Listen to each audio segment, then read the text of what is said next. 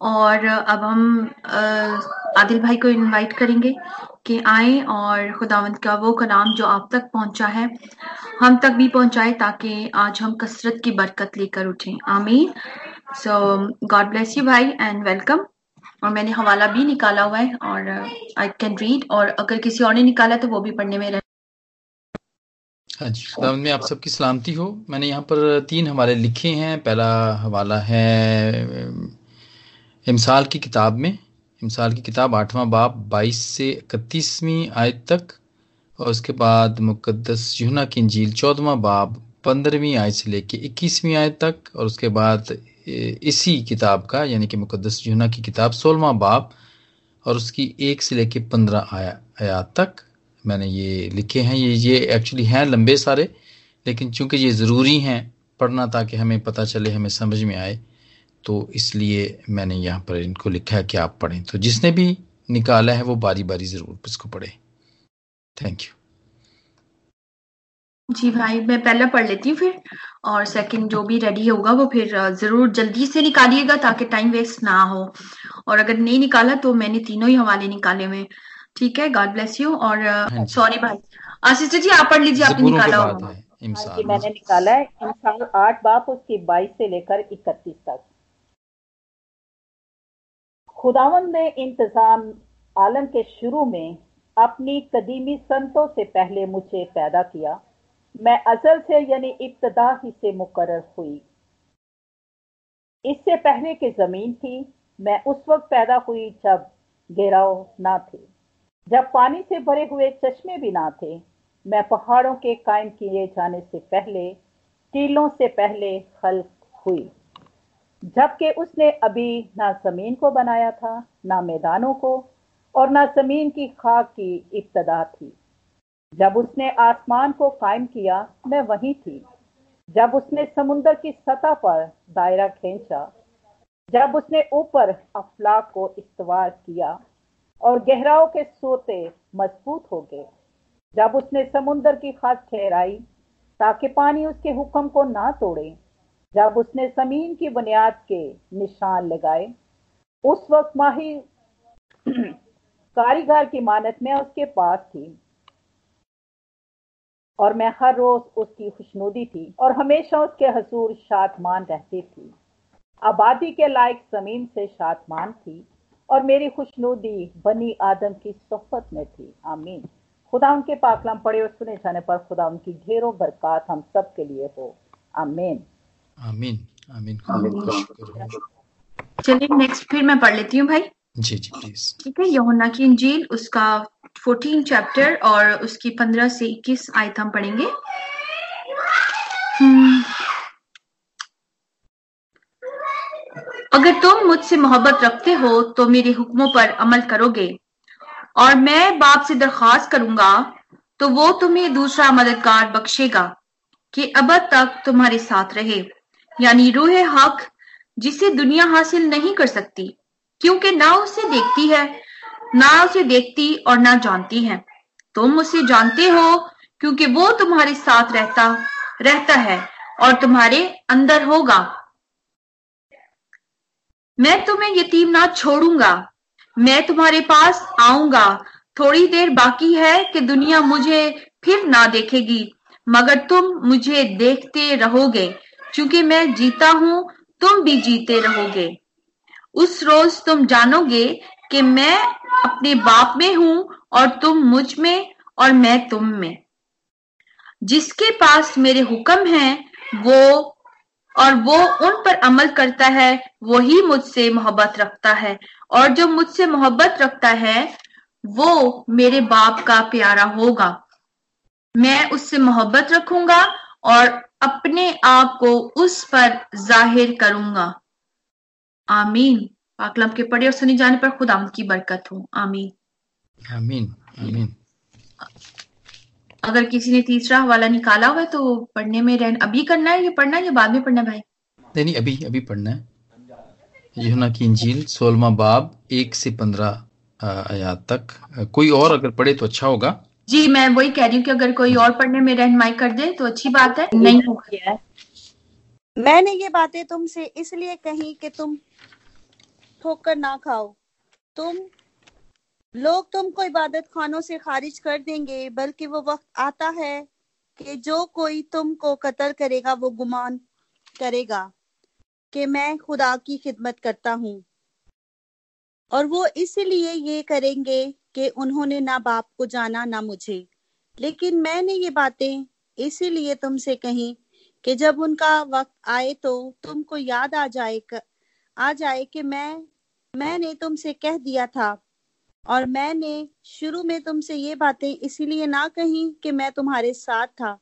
मगर अब मैं इसीलिए, मगर मैं अपने भेजने वाले के पास जाता हूँ और तुम में से जो कोई मुझ मुझसे नहीं पूछता कि तू कहाँ जाता है, बल्कि इसीलिए मैंने ये बातें तुमसे कहीं तुम्हारा दिल गम से भर गया।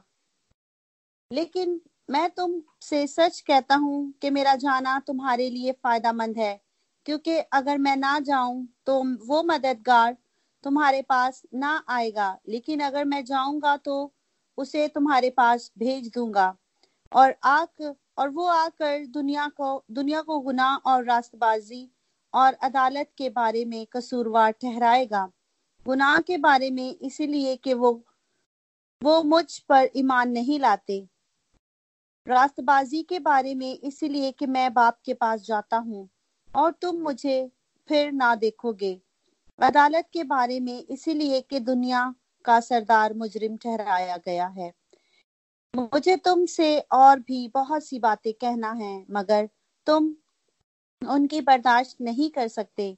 लेकिन जब वो रूह हक आएगा तो तुमको तमाम सच्चाई की राह दिखाएगा। इसलिए कि वो अपनी तरफ़ से ना कहेगा, लेकिन जो कुछ सुनेगा वही कहेगा, और वो तुम्हारी आइंदा की, तुम्हें आइंदा की खबर दे, खबरें देगा, और वो मेरा जलाल ज़ाहिर करेगा। इसीलिए कि मुझ ही से हासिल करके तुम्हें खबरें देगा। जो कुछ बाप का है वो सब मेरा है। इसीलिए मैंने कहा कि वो मुझसे ही हासिल करे करता है और तुम्हें खबरें देगा। खुदा के पाकलाम के पढ़े और सुने जाने पर खुदा उनकी बरकत हो। आमीन। खुदा उनका शुक्र हो उसने खुदा उनका शुक्र। थैंक यू वेरी मच जितनों भी आज हवालों को पढ़ा ज़रूर इसके वसीले से आपको भी बरकत मिली और हम सबको भी जितने हम सुन रहे हैं। और खुदा का शुक्र है कि एक दफ़ा फिर उसने मौका दिया कि हम सब मिल के सीख सकें। आज की जो खास आयत है जिस पे हम बात करना चाहते हैं और जो मिलकर सीखना चाहते हैं, वो यूना के चौदहवें बाब की बीसवीं आयत है। और उसमें यूँ है, उस रोज तुम जानोगे कि मैं अपने बाप में हूँ और तुम मुझमें और मैं तुम में। जी मेरे प्यारे प्यारे चीज़ों इस बात को समझने के लिए हम एक एक और त्यौहार को हम सीखेंगे। पहले भी हमने त्यौहारों पे, हमने ईदों पे बात की है, लेकिन ये एक ऑल सेलिब्रेशन है और ये सेलिब्रेशन अभी थोड़े दिन पहले गुजरी है। और ये कहलाती है ट्रिनिटी संडे, यानी तसलीस का एतवार, जो कि फादर्स डे भी था और फादर्स डे पे, के हवाले से यहाँ पे पैगाम भी सुनाए गए हैं। ट्रिनिटी संडे के बारे में हम जानेंगे और सीखेंगे कि ये क्या है। और ये कब से मनाया जाता है और उसके मनाने का क्या मकसद है। Trinity Sunday. Roman Catholic church Anglican church Lutheran church Methodist church और इसके अलावा एक दो चर्चेज और हैं जो ये इन सारे त्योहारों को वो मनाते हैं और इन इन, इनको इनको सेलिब्रेट करते हैं। और इसका मकसद ये होता है कि तसलीस, यानी कि खुदा बाप, खुदा बेटा, खुदा पाकरू और मकसद ये है कि हम शुक्रिया कर सके थैंक यू कर सकें कि खुदावंद ने जो हमारी निजात के लिए, जो हमारा, जो हमारे लिए मुहैया किया, निजात के लिए उसने जो काम किया, उस उसका हम शुक्रिया कर सकें। और ये हमेशा पैंती कोस्त के एक एतवार के बाद आता है। संडे संडे को ही आता है, लेकिन पैंती कोस्त के संडे के बाद का जो संडे है, वो ट्रिनिटी संडे कहलाता है। और इसके चर्चेस के अंदर बड़ा है जो खास तौर पर रोमन कैथलिक चर्चेज और एंग्लिकन चर्चेज हैं, जो पुलपट है जहाँ पे लगता है, जहाँ पर पादी साहबान गाउन पहनते हैं, जो पुलपट के ऊपर कपड़े बिछते हैं, जो उनके कलर्स होते हैं वहाँ पे, जो नुमाइश होती है, रखे जाते हैं वहाँ पे। तो ये उन उन, इसका भी कलर है, इस संडे का भी कलर है। और इसको वाइट कलर दिया गया है। जैसा कि हमने पैंतीकोस्त का, जब हमने संडे पे बात की थी, जब हमने मिलकर सीखा था पैंतीकोस्त के ऊपर तो उसका कलर हमने रेड बताया था और वो आग के शोलों को वो बयान करता है। लेकिन ये ट्रिनिटी का संडे है और इसका कलर जो है, वो वाइट है। इसी तरह लेंट में हम देखते हैं तो वो पर्पल कलर है, इसका पर्पल कलर होता है। और और जो एडवेंट का संडे है, जबकि खुदाम यसु मसीह की जो पैदाइश के दिन से पहले के जितने भी दिन शुरू होते हैं, जो संडे शुरू होते हैं, वो उसका ब्लू कलर होता है और पादी साहबान और बिशप साहबान और जितने भी पुलपट के ऊपर कपड़े, टेबल के ऊपर बिछते हैं, वो इसी कलर के होते हैं और ये चीज़ हमें बताते हैं कि ये हम किस सीज़न से गुजर रहे हैं। लिटर्जिकल कैलेंडर के मुताबिक, जो कि क्रिश्चियन कैलेंडर भी आप इसको कह सकते हैं कि जैसे खुदाम यसु मसीह के एडवेंट है, जैसे खुदाम यसु मसीह के पैदा होने के दिन हैं से लेके पैदा होने के बाद तक भी ऐसा ही होता है कि वह एडवेंट चल रहा होता है। उसके बाद फिर ऑर्डनरी टाइम आता है, फिर खुदाम यसु मसीह के के, का जो पहाड़ पे जाते हैं और शागिर्दों के साथ जब पहाड़ पे जाते हैं तो उनकी शक्ल बदल जाती है, नौरानी हो जाती है, कपड़े नौरानी हो जाते हैं। तो वो सीज़न एक आता है, वो ट्रांसफिग्रेशन का भी इसको कहते हैं कि ट्रांसफिग्रेशन का सीज़न है ये। फिर उसके बाद लेंट शुरू होता है। फिर होली वीक है, जो कि गुड फ्राइडे का वीक कहलाता है। उससे पहले जो मंडे होता है, वहाँ से वो सात दिन पूरे शुरू होते हैं। पाँच दिन शुरू होते हैं गुड फ्राइडे तक। वो होली वीक कहलाता है, फिर ईस्टर का टाइम आता है। फिर खुदाम यसुमसी जब ज़िंदा हो के जब आसमान पे चले जाते हैं तो उसके दस दिन के बाद पैंती कोस्त होता है, उसके बाद एक हफ़्ते के बाद, यानी नेक्स्ट संडे को फिर ट्रिनिटी का संडे होता है, जो कि अभी हम, जिस पे हम अब बात कर रहे हैं। कि ट्रिनिटी का संडे मनाने का ये मकसद होता है कि हम खुदा बाप, खुदा बेटे, खुदा पाक रू का शुक्रिया कर सकें, और वो सारा काम जो उन्होंने किया, हम वो उसको उसको एक्नॉलेज कर सकें कि जो कुछ भी उन्होंने किया, वो हमारी निजात के लिए किया। खुदा बाप, खुदा बेटा, खुदा पाकरू ये हमारे ईमान का हिस्सा भी है और हम इन सबको मानते हैं। रसूलों का कीदा या जैसा कि अपोसल क्रीड है, जो हम आमतौर पे अपने चर्चेज में इसको पढ़ते हैं और इसकी अहमियत है, और इसकी बहुत अहमियत पाई जाती है, उसमें हम इस बात का इकरार करते हैं कि खुदा मैं ज़रूर यहाँ पे रसूलों का कीदा पढ़ना चाहूँगा और वह यूँ है कि मैं ईमान रखता हूँ, खुदाए कादर मुतलिक बाप पर जो आसमान और ज़मीन का खालिक है। ये हम सब ईमान रखते हैं, खुदा कादर मुतलिक बाप पर। और यसु मसीह पर जो उसका इकलौता बेटा और हमारा खुदावंद है, ये second person of the Trinity है, और उलकुदस की कुदरत से जो कि उलकुदस की कुदरत से पेट पे पड़ा हमारी मरियम से पैदा हुआ, पैंतुस, पलातुस के हद में दुख उठाया मसलूब हुआ और मर गया और दफन हुआ और आलम अरवा में उतर गया। तीसरे रोज मुर्दों में से जी उठा, आसमान पर चढ़ गया और खुदा कादर मतलब बाप की दानी तरफ़ बैठा है। वहाँ से वो जिंदों और मुर्दों की अदालत करने के लिए आने वाला है। मैं ईमान रखता हूँ रुलकुदस पर। ये रुलकुदस पर हमारा ईमान है, पाक कलीसिया पर भी है और उसके पाक कलीसिया आम पर और मुकदसों की शराकत, गुनाहों की माफ़ी, बदन की क्यामत और अबदी ज़िंदगी पर। इन सब चीज़ों पर हमारा ईमान है। लेकिन इसमें जो हमने जो आम, जो तीन चीज़ें देखी हैं, जिसमें खुदा बाप, खुदा बेटे, खुदा पाकरू को हमने देखा है, हमारा ईमान ट्रिनिटी के ऊपर है। तो दिस इज़ अ ट्रिनिटी जिस पे हम आज बात करेंगे, उस मुख्तसर तौर पे इसको सीखेंगे। क्योंकि मैं नहीं समझता हूँ कि ये बड़ा कोई छोटा सा टॉपिक है जिसको हम एक ही किस्त में या एक ही बार में समझ सकते हैं। तो लेकिन हम इसको मुख्तसर तौर पे और सादा तरीके से हम सीखेंगे ताकि हम इसको समझ सकें। हम इसको बिल्कुल इतना सीखें कि हम इसको आ, समझ सकें। जैसा कि मैंने पहले कहा कि इसकी अहमियत इसकी अहमियत है तसलीस की अहमियत है और इसकी तसलीस की अहमियत जब हम देखते हैं तो वो हम देखते हैं कि जब भी हमें बरकत मिलती है या हमें बरकत दी जाती है तो वो तसलीस के नाम पे हमें दी जाती है। हाँ जी? तो वो तसलीस के नाम पे हमें दी जाती है। और इसके बाद ये जब हमारा बैप्टिज्म होता है तो वो भी खुदा बाप, खुदा बेटे या खुदा पाक रू के नाम से होता है। जैसा कि खुदा यसु मसीह ने कहा,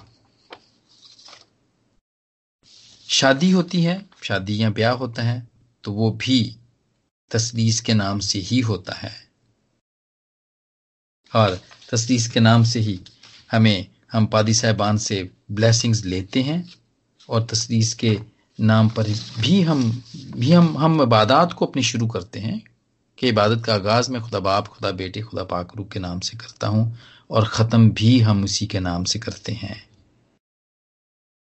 मेरे अजीजो, ये एक फैमिली है। ट्रिनिटी इज़ अ फैमिली और इस फैमिली के अंदर बाप है, जिसको यहोवा भी हम कहते हैं, यस्सु है और इसमें होली स्पिरिट पाक रू है। दिस इज़ अ फैमिली और इन्होंने काम किया है हमारे लिए। और क्यों काम किया है इन्होंने हमारे लिए? क्योंकि दे love us they loved us वो हमसे प्यार करते हैं। और वो हमारे साथ रफाकत रखना चाहते हैं। और ये रफाकत ये सबसे बड़ी रिफाकत जो जो कि हमारे हमारे जुदाई जो कि खुदावन से, जो खुदा बाप से, जो हमारी जुदाई बाग यदन से हो गई हुई थी, ये उसको कायम रखने के लिए खुदावन ने अपने आप को इस ज़मीन के ऊपर उंढेला पोर आउट किया। और ये प्यार है। इसके पीछे जो, इसका, इसकी जो बैकग्राउंड पाई जाती है जो इसका रीजन बताया जाता है कि क्यों पोर आउट किया। तो उसका उसका रीजन ये है इसलिए कि खुदावंद हमसे मोहब्बत करता है। वो खुदा है भी मोहब्बत। खुदा मोहब्बत है। हाँ जी यमुना के पहले खत के चौथे बाब में इसका ज़िक्र है। सातवीं आयत से शुरू होता है कि किस तरह खुदावंद मोहब्बत है और किस तरह उसने हमसे मोहब्बत की। और ये एक साइकिल है। ये बिल्कुल, एक एक एक एक पूरा प्रोसेस है। हम इस प्रोसेस के वसीले से हम तसलीस हमारे तक पहुँची है और हमने इसको जाना है और उसने हमारे लिए काम काम किया है। पुराने अहदनामे के अंदर हम इसको देखते हैं। पुराने अहदनामे भी पाया जाता है, नए अहदनामे भी इसका ज़िक्र पाया जाता है। पुराने अहदनामे में हम देखते हैं इसको। कि खुदावंद इसराइल के ऊपर, खुदा बाप खुद इसराइल के ऊपर, यहावा खुद इसराइल के ऊपर वो ज़ाहिर होता रहा। लेकिन ये उससे पहले उससे पहले भी जब हम देखते हैं कि पैदाइश की किताब के पहले बाप की छब्बीसवीं आयत में है कि वो खुद, यहाँ पर लिखा हुआ है खुदावंद खुद कहता है कि हम हम इंसान को अपनी शक्ल सूरत पर बनाते हैं। Let us make man in our image, according to our likeness. फिर पैदाइश के अठारहवें बाप की दूसरी आयत में भी इसी तरह लिखा हुआ है वो तीन की शक्ल में जाते हैं थ्री तीन आदमी हैं जो कि मिल के जाते हैं और वो इब्राहिम को मिलते हैं। वो तीन लोग जाके मिलते हैं, तीन खास आते हैं। और ये हमें तसलीस के बारे में बताते हैं। और इसी तरह जब हम देखते हैं जो कि हमने पिछली दफ़ा ज़िक्र भी किया था कि पदाश के ग्यारहवें बाब की सातवीं आयत में जब लोग बाबल का बुर्ज बना रहे थे तो वहाँ पे लिखा हुआ है कि आओ हम उनकी जुबानों के अंदर इख्तलाफ डालें। हम का अल्फाज वहाँ पे इस्तेमाल हुआ है। हम का लफ्ज वहाँ पे इस्तेमाल, हम तीनों ही मिलके जाएँगे। All three person present in the Trinity जो कि हमें, हम बिल्कुल इनको इसी तरह याद करते हैं, लेकिन ये पोर आउट हुए हैं। कैसे पोर आउट हुए हैं? खुदा बाप है। उसने यस्सु को भेजा है ताकि वो यहाँ पर आके खुदामंद को ज़ाहिर करे। और फिर जब यसु यहाँ पर आए, जब उन्होंने निजात का सब काम खत्म किया, जब वो आसमान पे गए तो उन्होंने फिर पाकरू को पोर आउट किया है, यानी भेजा है। वो जहाँ पे भेजा है, ताकि वो हमारे अंदर काम करे। अभी जो हवाला आपने पढ़ा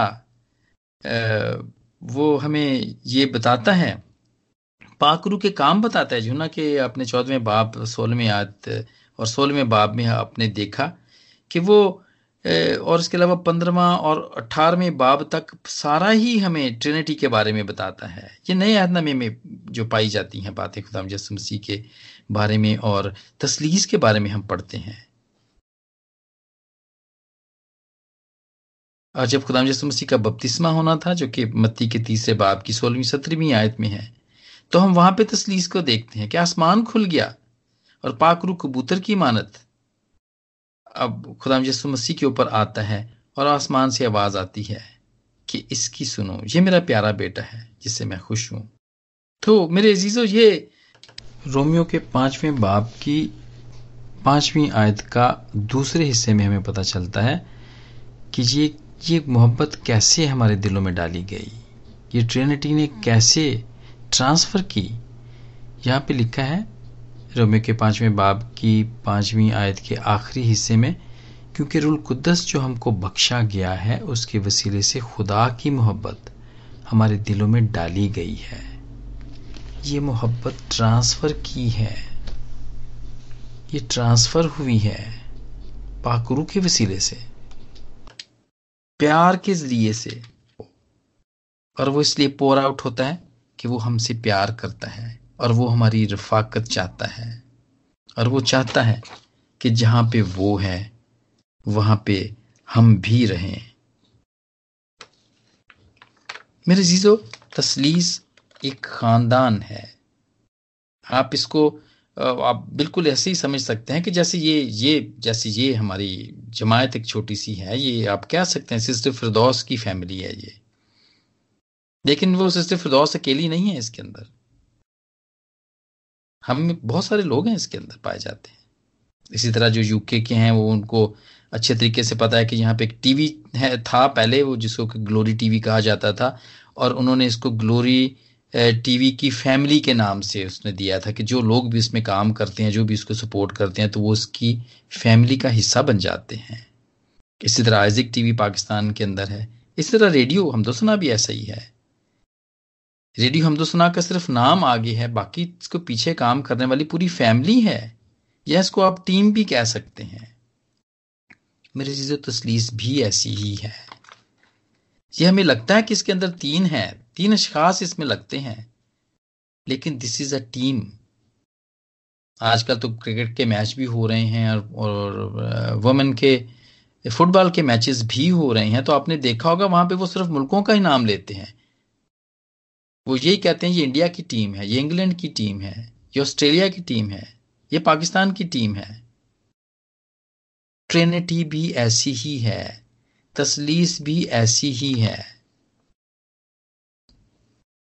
इसके अंदर जितने भी जितने भी शिकास पाए जाते हैं, वो टीम की तरह ही हैं। और उनका सबक, मोहब्बत का। खुदा बाप यसु के ज़रिए से मोहब्बत, जो कि मोहब्बत था, उसको दुनिया में भेजा, उसको हमारे दरमियान भेजा, और फिर यस्सु जो मोहब्बत है वो पाकरू को हमारे अंदर भेजता है। हमारे अंदर वो मोहब्बत को ट्रांसफ़र करता है। तो ये मोहब्बत की कहानी है। This is a love story ये मोहब्बत की कहानी है मेरे चीज़ों ये मोहब्बत का खानदान है, जिसके अंदर बाप पाया जाता है, बेटा पाया जाता है पाक रू पाया जाता है। और ये सब मोहब्बत ही है। और जब इतनी बड़ी मोहब्बत दुनिया में आती है और फिर दुनिया से वो हमारे अंदर आ जाती है तो हम भी मोहब्बत से और खुशी से भर जाते हैं। तो मेरे जीजू, वो ही मोहब्बत। जहाँ पर ये जुना के चौदहवें बाब में की बात थी वो, और फिर फिलिपस की। और फिलिपस में आप देखते हैं चौदहवें बाब की नामी आयत में, जिसने उसने कहा, फिलिपस, में इतनी मुद्दत से तुम्हारे साथ हो, क्या तुम मुझे नहीं जानते? क्योंकि उसने कहा था कि तुम मुझे बाप को दिखा। तो उसने जसू ने फिलिपस से कहा था कि क्या तू, अगर तू, तूने मुझे देखा है तो बाप को देखा। तो क्यों कर कह सकता है कि बाप को हमें दिखा?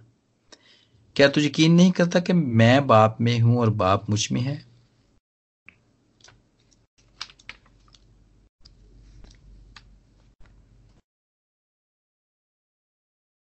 और मेरे जीजो जब, क्योंकि ये मोहब्बत, खुदावंत की मोहब्बत है, जो कि हमारे तक एक प्रोसेस से पहुँची है।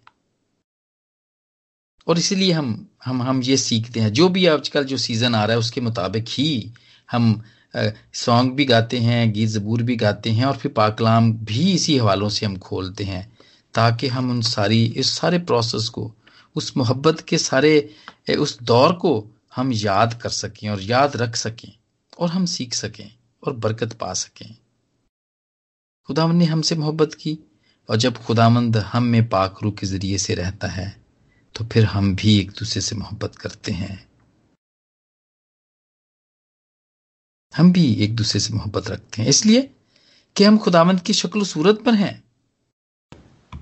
पदाश के पहले बाप की सताइसवीं आयत में बिल्कुल ऐसा ही है।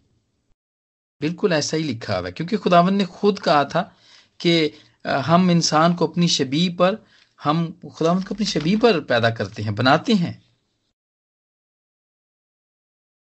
इसलिए तो जब खुदावंद जब खुदावंद का, खुदावंद की मोहब्बत, उसको हम जब हम खुदावंद को एक्सेप्ट कर लेते हैं, तसलीस के सारे कानून को या शिकास को एक्सेप्ट कर लेते हैं तो वही मोहब्बत हम में भर जाती है। वो हम, फिर वो मोहब्बत हम उसका इजहार करते हैं। वैसा ही इजहार, जैसा खुदावन ने हमारे साथ किया, हम भी इजहार करते हैं। और ये ट्रिनिटी संडे भी इजहार करने का दिन ही है। गो कि ये फादर्स डे भी है। क्योंकि ये ट्रिनिटी संडे हमें यही बताता है कि ये खुदावन ने तो सब कुछ किया है, खुदा बाप ने तो सब कुछ किया है यसु को भी उसी ने भेजा, फिर यसु ने पाकरू को भेजा। और पाकरू तो खुद खुद कोई भी काम नहीं करता है, खुद कुछ नहीं करता है। क्योंकि जो हमने यहाँ पे हवाला पढ़ा, उसमें भी यही कुछ लिखा हुआ है कि वो खुद से तो कुछ नहीं करता, लेकिन जो यस्सु उसको कहता है, वो ही वो करता है। और वो इसलिए ताकि वो उसका जलाल ज़ाहिर करे। जो ना कि सोलहवें बाप की हम तेरहवीं आए से, लेकिन जब वो, यानी कि रूए हक आएगा तो तुमको तमाम सच्चाई की राह दिखाएगा। इसलिए कि वो अपनी तरफ़ से ना कहेगा, लेकिन जो कुछ सुनेगा, वो ही कहेगा और तुम्हें आइंदा की खबरें देगा।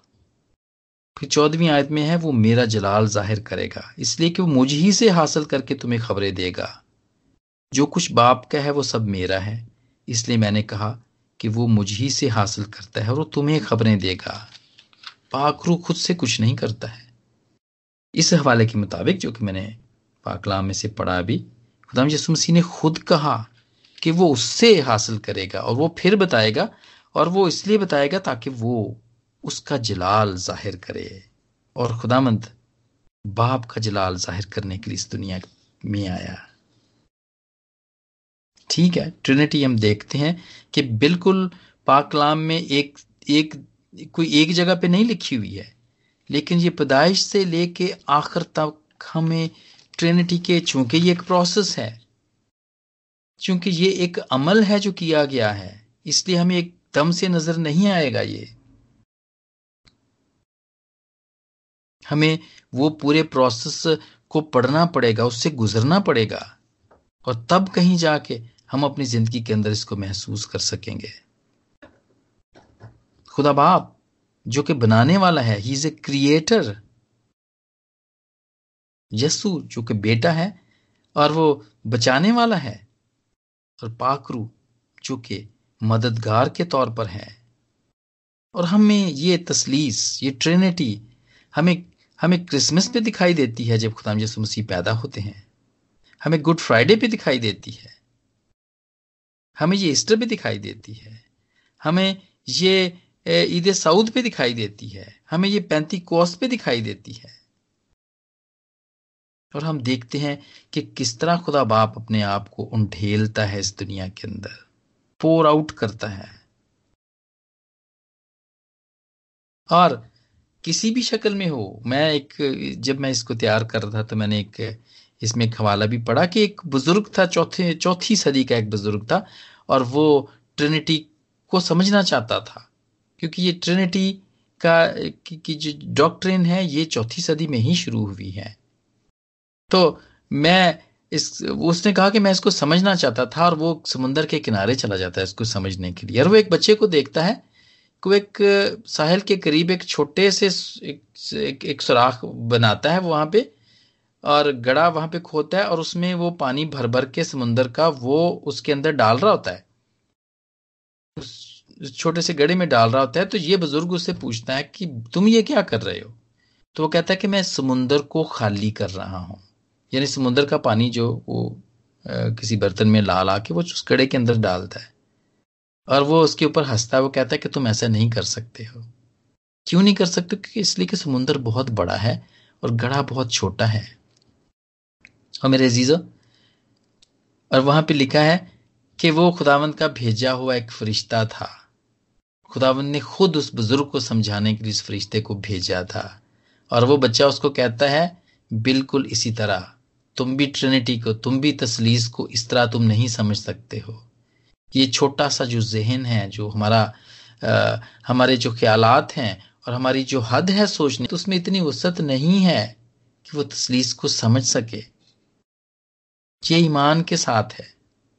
ईमान कि हाँ हमने ये देखा है खुदा बाप ने ये काम किए थे पुराने अहदनामे में ये काम किए थे नए अहदनामे में उसने यसु को भेजा था और फिर यसु ने पाकरू को भेजा था।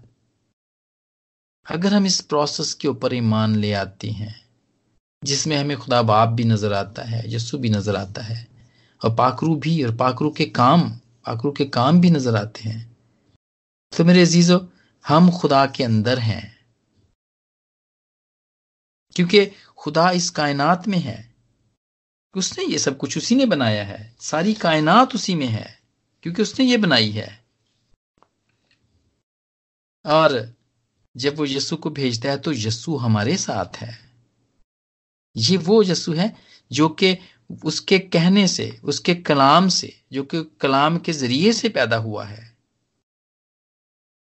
और वो हमारे साथ होता है। यस्सु हमारे साथ इसलिए होता है हर वक्त, क्योंकि वो खुद खुद कहता है कि ही इज़ एमैनुअल कि खुदा खुद तुम्हारे साथ।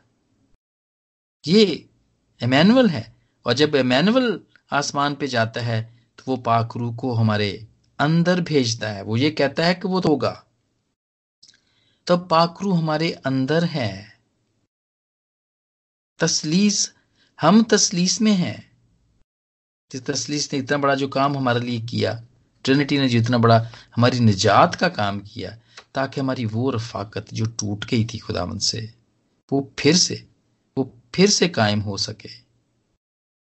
ये वो मोहब्बत है, जिसका इजहार हम ट्रिनिटी के संडे को करते हैं। हम खुदावंत का, इस दिन में हम खुदावंत का शुक्रिया अदा करते हैं। जैसे हम अपने अपने फादर्स डे भी उसी दिन होता है, और हम अपने अपने वालदों का शुक्रिया अदा करते हैं, वैसे ही हम खुदा बाप का भी शुक्रिया अदा करते हैं कि उसने ये सारा प्रोसेस किया, और उसने अपने आप को इस ज़मीन, इस इस ज़मीन के ऊपर पोर आउट कर दिया। ताकि वो रफाकत जो टूट गई थी, वो दोबारा से जुड़ सके। और मेरे अजीज़ों हमारी ख़ानदानी ज़िंदगी भी ऐसी ही होनी चाहिए। हम जहाँ पर भी रहते हैं, हम चाहे किसी चर्च में रहते हैं, चाहे हम किसी ग्रुप में हैं, चाहे हम किसी कलीसिया में हैं या ख़ानदान में हैं तो हमारी मोहब्बत भी ऐसी ही होनी चाहिए, तसलीस जैसी होनी चाहिए, जिसके अंदर सब खनूम में रिलेशनशिप पाई जाती है। जिसमें मोहब्बत पाई जाती है, जिसमें इतिहाद पाया जाता है। और ऐसा ना हो मेरे जीजो, कि हमारी खानदानी ज़िंदगी के अंदर या हमारी क्रीसियाई ज़िंदगी के अंदर सिर्फ़ मैं ही मैं हूँ, बल्कि इसके अंदर हम हों, हम सब हों, हमारा खुदा हमारे साथ हो, और हमारा पड़ोसी भी इसमें शामिल हो। तब हम खुदा की मानत बनेंगे, तब हम उसकी शबी में बनेंगे। ये खुदावंत ने जो हमें अपनी शबी पर बनाया है तो उसने अपनी सारी सफात पे हमें बनाया है। और मेरे जीजो आइए खुदा की मोहब्बत, अपने, अपनी कलीसिया के अंदर और अपने ख़ानदान के अंदर और जहाँ पर भी आप रहते हैं, जहाँ पर भी आप काम करते हैं, वो उन सब के साथ शेयर करें। और आज इस ट्रिनिटी के दिन में, इस ट्रिनिटी के संडे में, आइए, आज हम भी ट्रिनिटी की तरह, आज हम भी इस मॉडल की तरह अपनी जिंदगियों को भी मॉडल बनाएँ और ये मोहब्बत का मॉडल हो। आइए एक दूसरे से खुदा की मोहब्बत को जो तसलीस के ज़रिए उसने हमें दिखाई, वो बांटें। खुदामद हम सबको बरकत दे। आमीन। लॉर्ड खुदावंत का शुक्र हो। इस ब्लेस कलाम के लिए आदिल भाई खुदावंत आपको बहुत बरकत दे। आपकी मिनिस्ट्री को, आपके खानदान को और ज़्यादा ढेरों ढेर बरकतें दे, आसमान खोल कर जो है बरकतें दे, ताकि जो है आप इसी तरह से खुदा की खिदमत और आपकी जनरेशन जो है इस खिदमत को जारी और सारी रखें। अमीन